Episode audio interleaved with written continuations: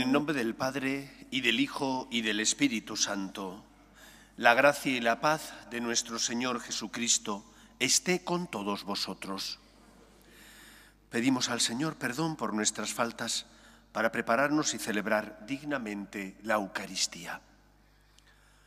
Tú que has venido a salvar a los pobres, Señor, ten piedad. Tú que dijiste que había en el cielo más alegría por un solo pecador que se convirtiera que por 99 justos que no necesitan conversión, Cristo ten piedad. Tú que eres el camino, la verdad y la vida, Señor, ten piedad. Dios Todopoderoso tenga misericordia de nosotros, perdone nuestros pecados y nos lleve a la vida eterna. Oremos. Protege, Señor, con amor continuo a tu familia, para que al apoyarse en la sola esperanza de tu gracia del cielo, se sienta siempre fortalecida con tu protección. Por Jesucristo nuestro Señor.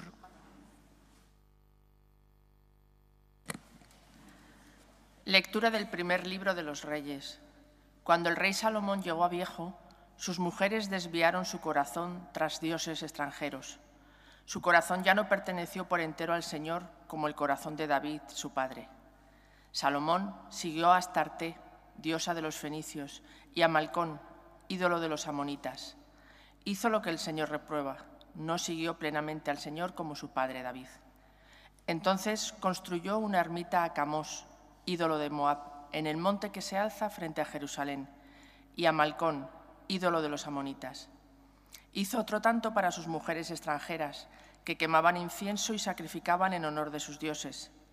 El Señor se encolerizó contra Salomón porque había desviado su corazón del Señor Dios de Israel, que se le había aparecido dos veces, y que precisamente le había prohibido seguir a dioses extranjeros. Pero Salomón no cumplió esta orden. Entonces el Señor le dijo, por haberte portado así conmigo, siendo infiel al pacto y a los mandatos que te di, te voy a arrancar el reino de las manos para dárselo a un siervo tuyo. No lo haré mientras vivas, en consideración a tu padre David. Se lo arrancaré de la mano a tu hijo, y ni siquiera le arrancaré todo el reino.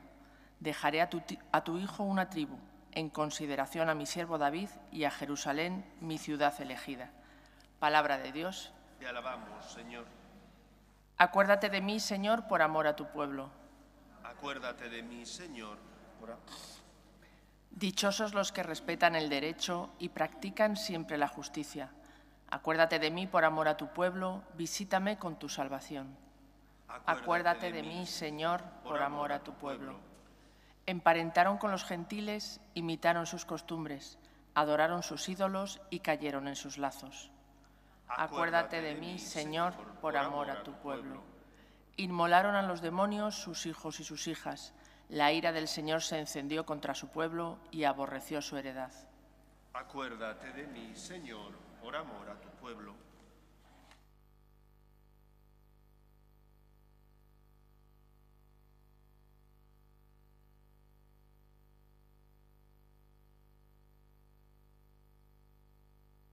El Señor esté con vosotros. Lectura del Santo Evangelio según San Marcos. En aquel tiempo fue Jesús a la región de Tiro. Se alojó en una casa procurando pasar desapercibido, pero no lo consiguió. Una mujer que tenía una hija poseída por un espíritu inmundo se enteró enseguida. Fue a buscarlo y se le echó a los pies. La mujer era griega, una fenicia de Siria, y le rogaba que echase el demonio de su hija. Él le dijo, deja que coman primero los hijos, no está bien echarles a los perros el pan de los hijos. Pero ella replicó, tiene razón, Señor, pero también los perros de debajo de la mesa comen las migajas que tiran los niños. Él le contestó, anda, vete, que por eso que has dicho el demonio ha salido de tu hija. Al llegar a su casa, se encontró a la niña echada en la cama el demonio se había marchado. Palabra del Señor. En la vida suelen ocurrir cambios, tanto personales como sociales. Por regla general, todo cambio proviene de un proceso. Nada ocurre de hoy para mañana ni porque sí. Por regla general, hay veces que sí, pero por regla general no. Y esos cambios son producidos por algún acontecimiento inicial que conlleva después de ese proceso unas consecuencias. Hemos escuchado en el Evangelio cómo la mujer cananea no se ofende cuando Cristo en un primer momento le dice que no le corresponde que Él le haga ese milagro. Y utiliza un símil, una metáfora dura y difícil a los oídos de nuestra sensibilidad. Parece que tenemos una piel demasiado fina. No es justo echar el pan de los hijos a los perros. Esa expresión explica y denota, en primer lugar, que el pueblo de Israel era el pueblo elegido por Dios.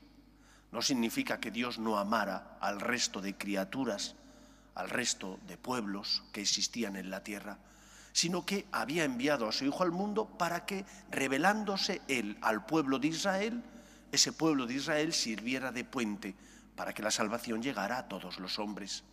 Pero efectivamente el pueblo elegido no era el pueblo griego, era el pueblo de Israel, un pueblo que no se merecía, como hemos escuchado en la primera lectura, no se merecía el amor de Dios, fue un pueblo ingrato en muchos momentos. Pero ¿qué responde la mujer?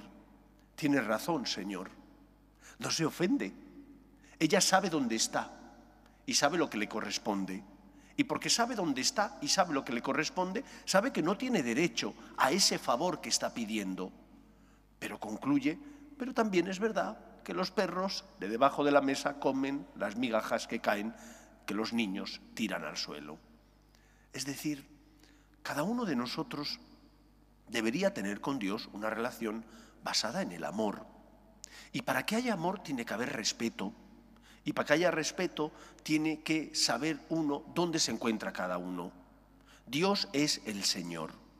¿Y por qué es el Señor? Es mi creador. Y porque es mi creador, tiene derechos. Y yo tengo deberes para con Él. Y esto el pueblo de Israel lo tenía muy claro. Y la cananea también lo sabía. Ella no tenía derecho. Pedía un favor. Y porque pedía y suplicaba, era insistente, necesitaba ese favor pero no exigía ese favor. ¿Qué es lo que ha ocurrido en nuestro occidente y también en nuestro mundo?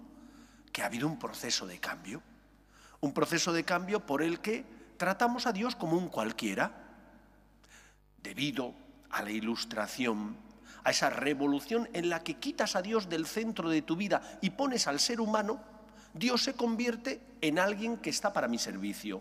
Es que no es así. Dios no está para tu servicio y el hombre no es fin en sí mismo.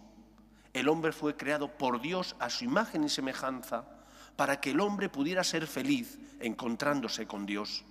Solo si se encuentra con Dios, solo si es fiel a Dios, puede ser verdaderamente feliz y verdaderamente libre.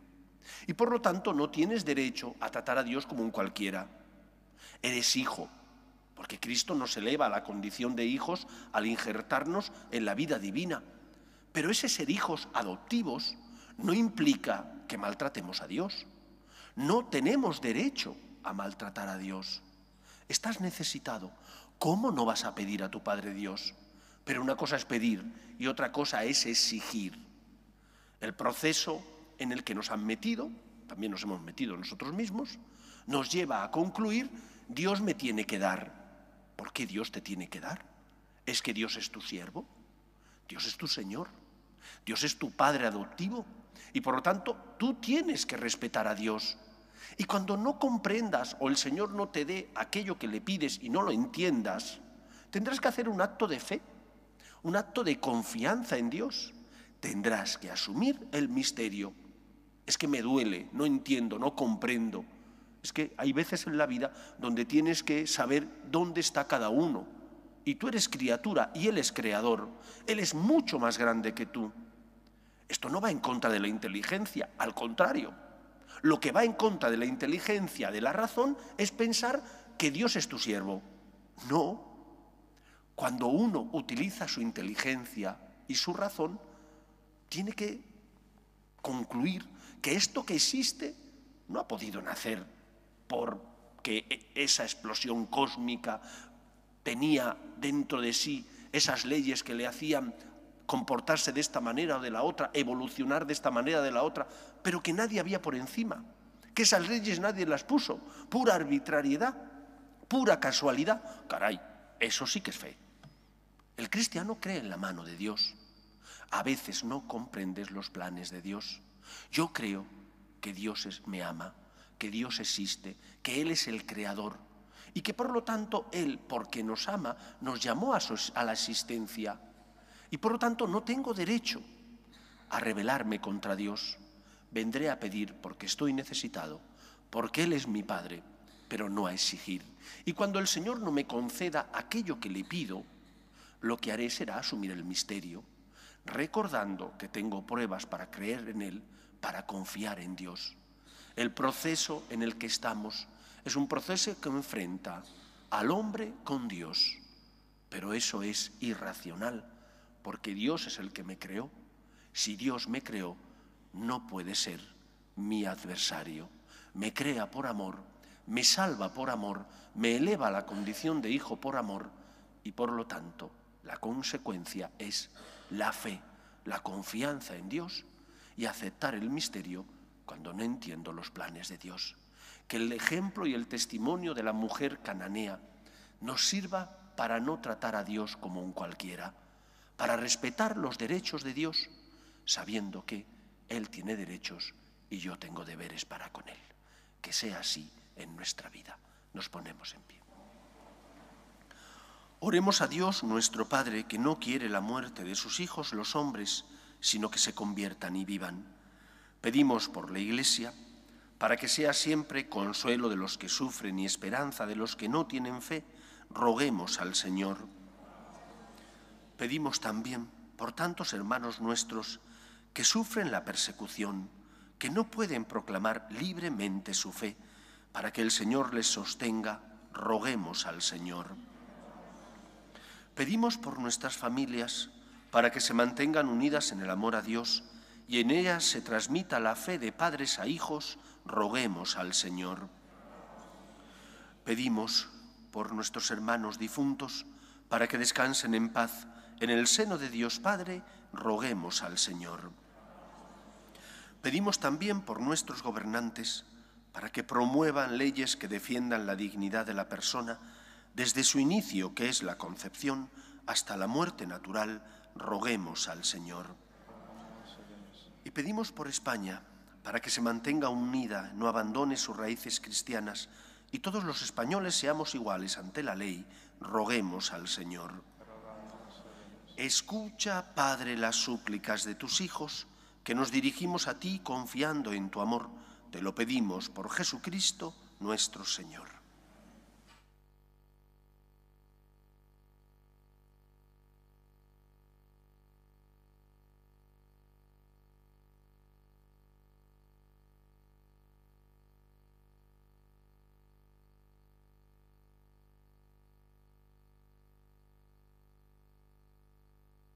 Bendito seas, Señor, Dios del universo, por este pan, fruto de la tierra y del trabajo del hombre, que recibimos de tu generosidad y ahora te presentamos.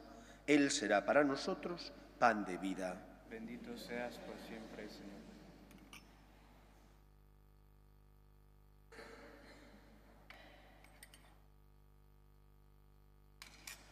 Bendito seas, Señor, Dios del universo, por este vino fruto de la vida y del trabajo del hombre, que recibimos de tu generosidad y ahora te presentamos, Él será para nosotros bebida de salvación. Bendito seas por siempre, Señor.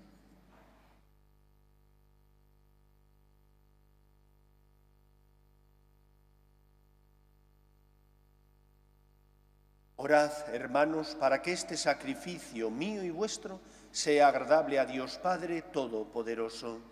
Señor reciba de tus manos este sacrificio para alabanza y gloria de su nombre, para nuestro bien y el de toda su santa Señor y Dios nuestro que has creado estos dones, como remedio eficaz de nuestra debilidad, concédenos que sean también para nosotros sacramento de vida eterna.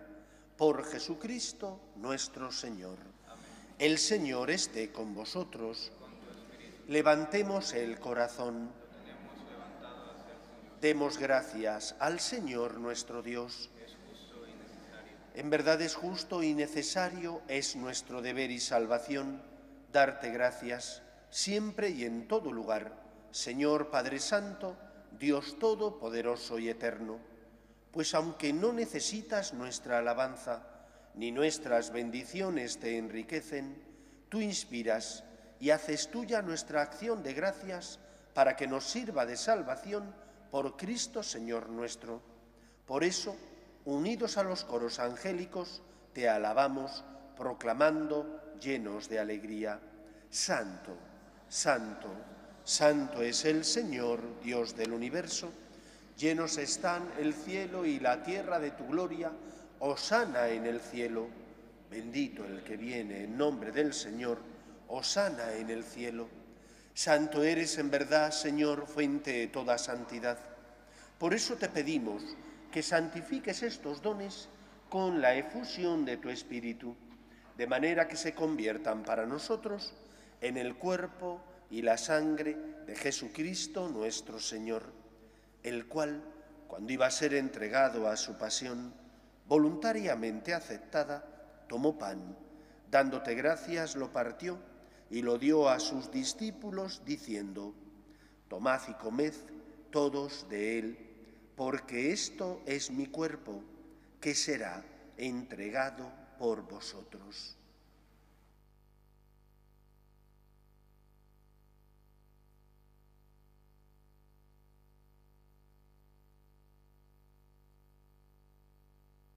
Del mismo modo, acabada la cena, tomó el cáliz y dándote gracias de nuevo, lo pasó a sus discípulos diciendo, Tomad y bebed todos de él, porque este es el cáliz de mi sangre, sangre de la alianza nueva y eterna, que será derramada por vosotros y por muchos para el perdón de los pecados.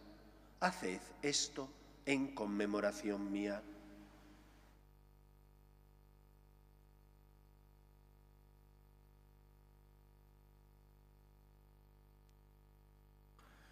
Este es el sacramento de nuestra fe.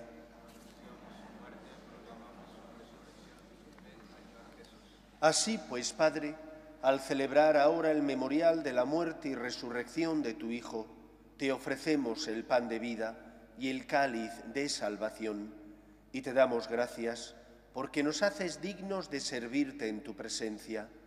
Te pedimos humildemente que el Espíritu Santo congregue en la unidad a cuantos participamos del cuerpo y sangre de Cristo.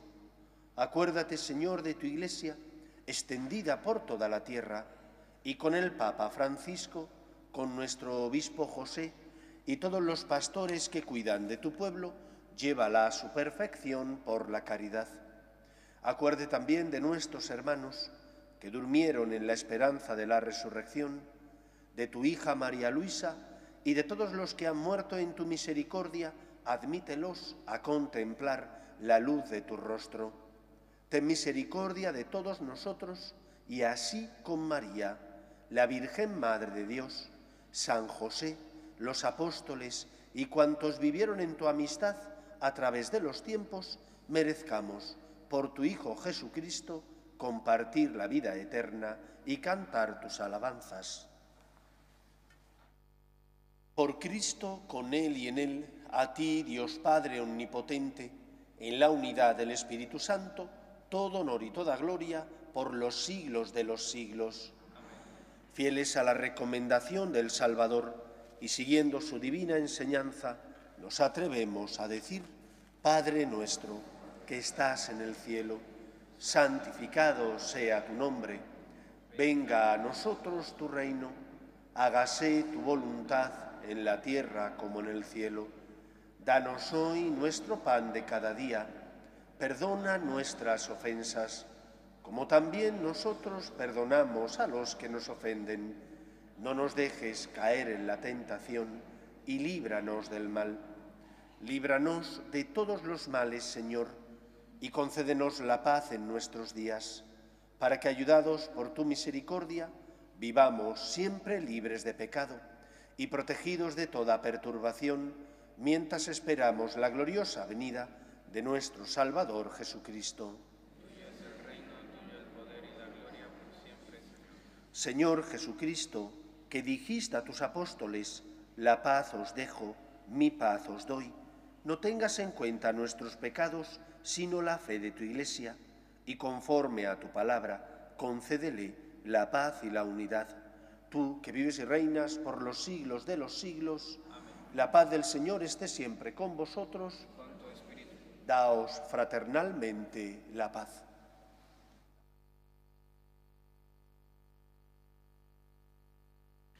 Cordero de Dios, que quitas el pecado del mundo, ten piedad de nosotros. Cordero de Dios, que quitas el pecado del mundo, ten piedad de nosotros. Cordero de Dios, que quitas el pecado del mundo, danos la paz.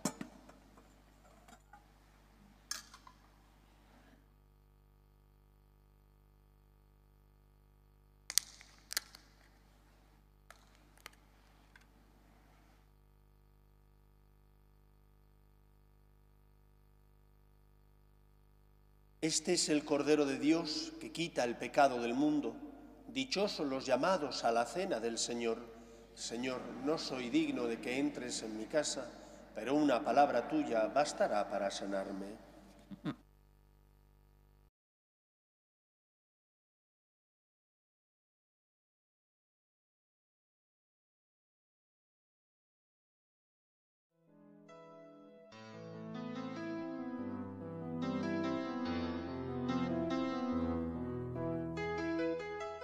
Creo, Jesús mío, que estás realmente presente en el Santísimo Sacramento del altar. Te amo sobre todas las cosas y deseo recibirte dentro de mi alma, pero como ahora no puedo comulgar, ven al menos espiritualmente a mi corazón. Y como si ya te hubiese recibido, te abrazo y me uno del todo a ti. Señor, no permitas que me aparte de ti. Amén.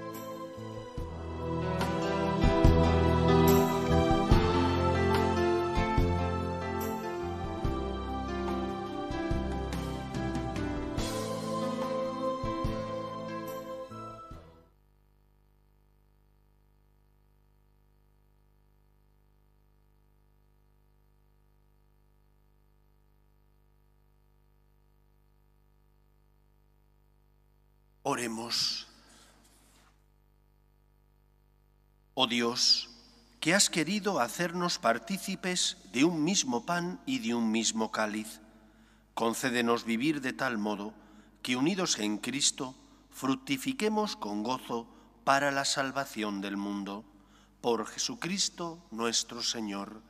El Señor esté con vosotros y la bendición de Dios Todopoderoso, Padre, Hijo y Espíritu Santo, descienda sobre vosotros. Podéis ir en paz.